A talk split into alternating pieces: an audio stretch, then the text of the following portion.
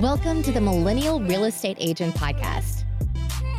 And now here's your host, ATN Martel.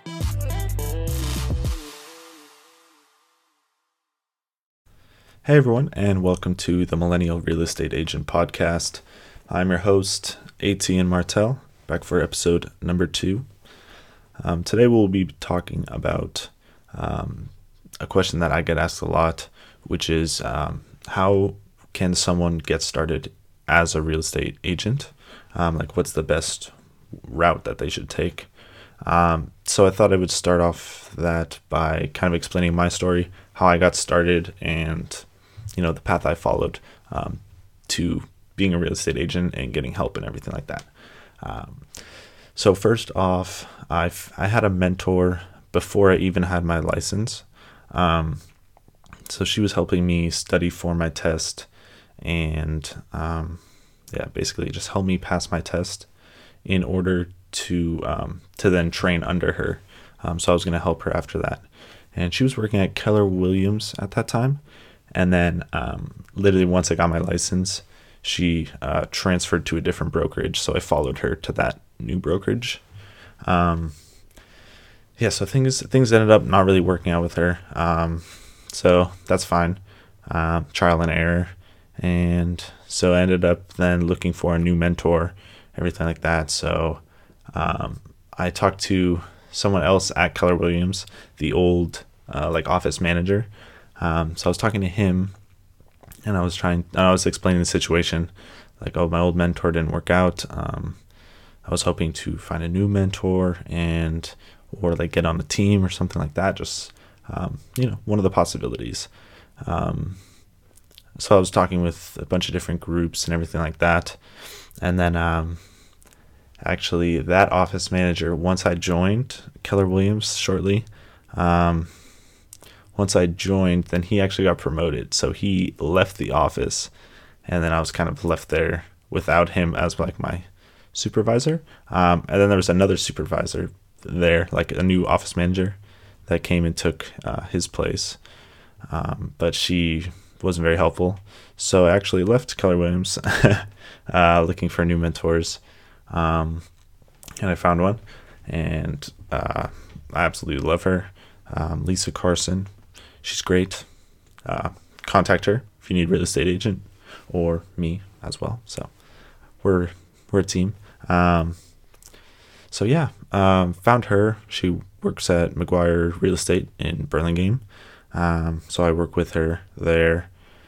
Um, it's really great. So I would definitely recommend uh, for anyone who's getting started in real estate, you should definitely find a mentor.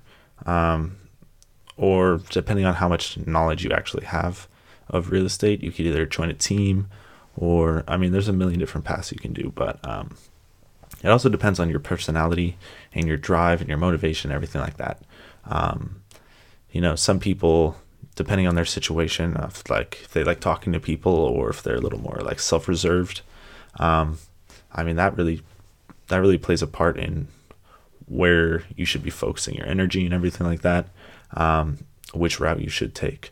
So um, you should definitely think about that. I mean, there's many different ways you can go. You can yeah, you can find a mentor um, and just work with them one on one. You can join a team, um, join a small team, you can join a big team. Um, there's also different markets as well, so that will also change kind of the feeling behind being a realtor.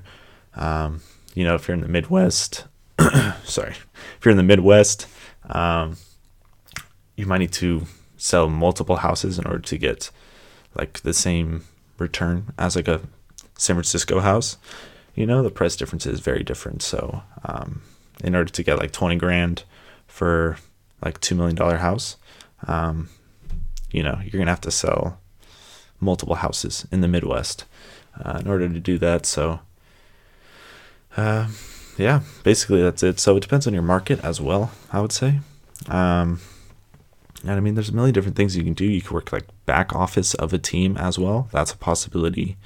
You can be like you could be like the front face of a team as well. So you can be like door knocking, things like that, um, going out and talking to people. Um, there's many different positions as well, part of the team. So I mean, it all depends on you, and you have to know what you're good at and really stick to it and like yeah follow whatever follow whatever you're comfortable with or sometimes even if you're not comfortable with it and you just want to learn that go ahead and do it like you might as well try and you know trial and error. You're going to learn how to do it. Um, no one knew how to ride a bike or swim.